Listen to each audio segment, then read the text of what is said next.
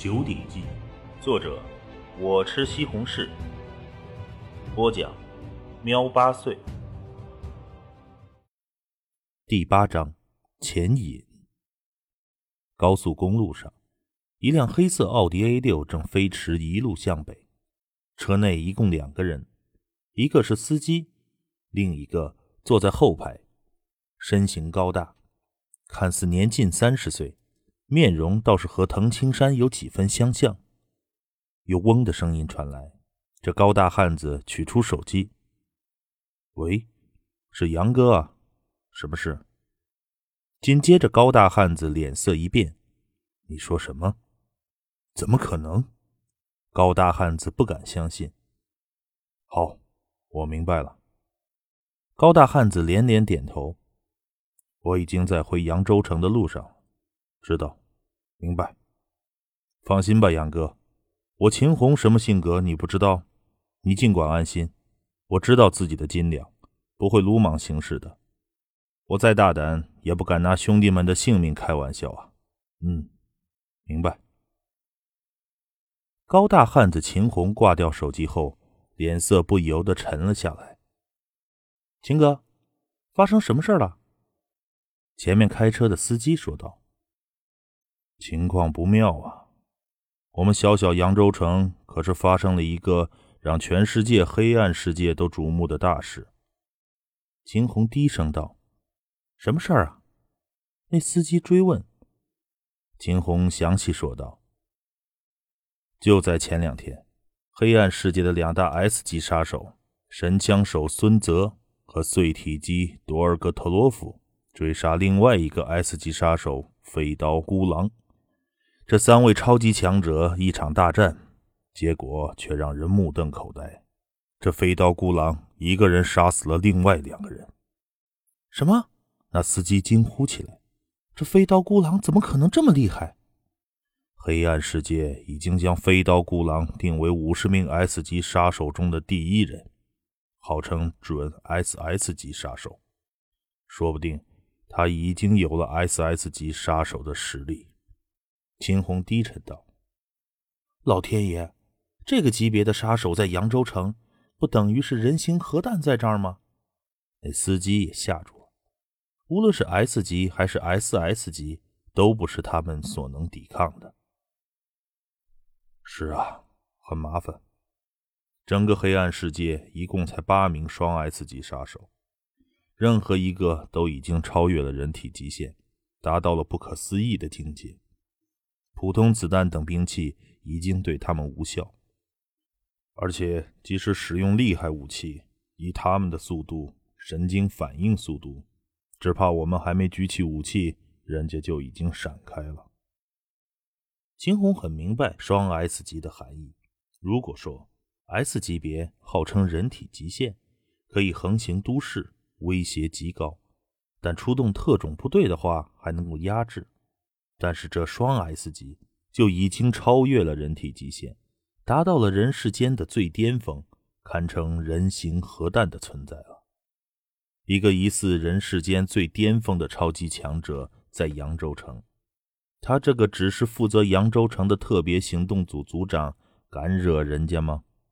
一支小队过去，恐怕还没开枪，人家就已经几柄飞刀杀死他们了。这完全不是一个层次上的。秦哥，那我们怎么办？那司机也担心了。还能怎么办？秦红深吸了一口气，低沉道：“这飞刀孤狼，根据情报是我们华人，而且他那种层次的超级强者，应该不会丧心病狂的大开杀戒。如果他在扬州，我们即使发现了他，最多只能远远的跟踪他，千万不能激怒他。”司机连连点头。忽然，一个新的手机铃声响起，秦红眉头一皱，疑惑地看向了另一部手机。他这部手机是这国安特殊部门统一发放的。此刻，一条情报已经传递了过来。不好！这秦红脸色瞬间苍白了。什么事啊，秦哥？司机紧张道：“看来我们扬州城要成为整个黑暗世界聚焦的中心了。”青红的额头都有些冒汗了。怎么了？司机也很担忧的问。总部刚刚传来消息，那雷德梅因家族这一次不惜血本，请动了世界第一组织神国出马。神国的三巨头之二毗湿奴和湿婆已经出发来追杀飞刀孤狼了。那司机被震惊的心底都发颤了。全世界的双 S 级杀手一共只有八位，其中神国组织有三位，这三位名号分别是大梵天、毗湿奴和湿婆。这三个名号其实是印度神话传说中的三位至高神，这也是黑暗世界公认的称号。由此可以想象这三人的可怕。至于这三人的真正名字，并未公开过。神国三巨头之二竟然敢来我们这儿，秦红眉头皱了起来。在黑暗世界，中国享有特殊的地位，因为中国的强者太多。单单八位双 S 级杀手中，就有三位是华人。同时，国内内家拳宗师虽然极为稀少，可是国内还是有的。每一个内家拳宗师都堪比双 S 级杀手，所以许多黑暗世界的强者都称中国为古老的国度、神奇的国度，心中都存有一丝敬畏。正如瑞的组织，当初都是将杀手们送到形意大师滕伯雷手下，让滕伯雷教导。可一般他们都是选择华人，而且大多也只是收为记名弟子罢了。秦哥，两个双 S 级的杀手追杀一个准双 S 级的杀手，如果他们同归于尽还好，可一旦波及到平民，那可就糟糕了。司机也担心了。到了危机时刻，我们即使牺牲性命，也不能让他们影响到平民。秦红深吸了一口气，不过也不必太担心，这些人还不至于屠戮平民。我们现在要做的就是等待，静观。希望他们能尽早离开大陆。司机点点头。对付双 S 级杀手这种人形核弹般的存在，不到必要时刻，国家也不会对付他们。而国家一旦真正决定对付，肯定是会集中足够的力量，有把握一举灭杀才会动手。毕竟双 S 级的杀手一旦一次杀不死，那就后患无穷了。雷德梅因家族也是得知藤青山如今惊人的实力，也开始害怕了，这才不顾一切请神国组织出马的。在三天之内，我们江苏境内特别行动组的所有精英成员都将集中到扬州城来，小心戒备。秦红低沉道。二人一边谈着话，车子已经下了高速，朝着扬州城驶去。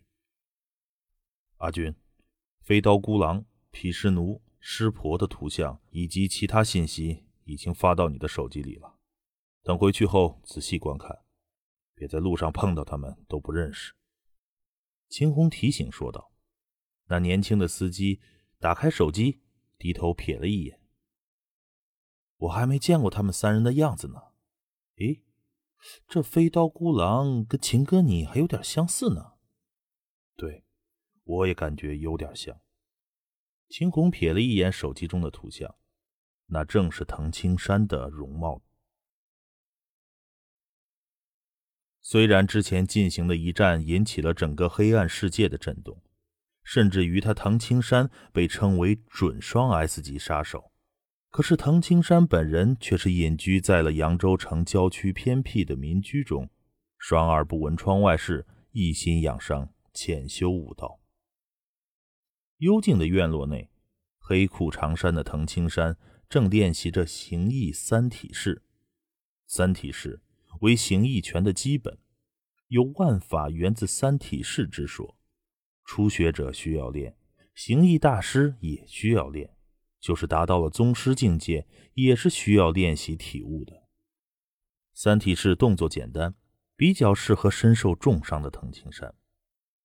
一招一式在藤青山使来行云流水，简直如艺术一般，给人以美的享受。俗话说“伤筋动骨一百天”，一般人骨折休养三个月才能痊愈，当然粉碎性骨折就更为麻烦。而藤青山一只脚已经跨入了宗师的门槛，身体素质远超常人，加上对身体气血的控制达到了不可思议的境界，再加上每天坚持着修习三体式，配合呼吸，所以他的恢复速度比常人快了数倍。至于手臂和腹部的肌肉撕裂，恢复速度就是快上加快了。二十一天后，他的身体完全康复了。这些天一直隐居在这儿，一心养伤修炼，也没去过城内，还不知道清河他回来了没。藤青山暗道：“藤青山很明智，之前受伤的他根本无法应付一个个疯狂的杀手，所以他选择一心潜伏。黑暗之手组织是厉害。”可藤青山一心躲在民居里，根本不露面，对方想找他也不是件容易事。这二十一天修炼，也总算打通了全身所有的经脉，内劲能完美的贯穿各处了。藤青山脸上露出了一丝微笑。和孙泽、多尔戈特罗夫一战，最后的虎炮拳令藤青山触摸到了宗师境界的门槛。这二十一天的潜心静修。体质也是逐渐的提高，最后的经脉支脉也完全畅通，内劲能够轻易的抵达全身的每一处了。如今的藤青山已经是名副其实的宗师。人的身体有七经八脉、十二正经以及诸多细微不知名的小经脉，内家拳修炼就是要打通全身的每一处经脉，包括那些细小的经脉。其实。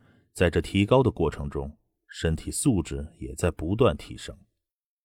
宗师就是宗师，从内家极限跨入宗师的这二十一天，虽然身体素质估计只是提升了两三成，可是实力却是提高了数倍。唐青山知道，宗师之所以厉害，是因为在力量的运用上更厉害。同样的身体，内家极限强者一拳能有一吨攻击力。可是宗师却能发挥出三四吨的攻击力。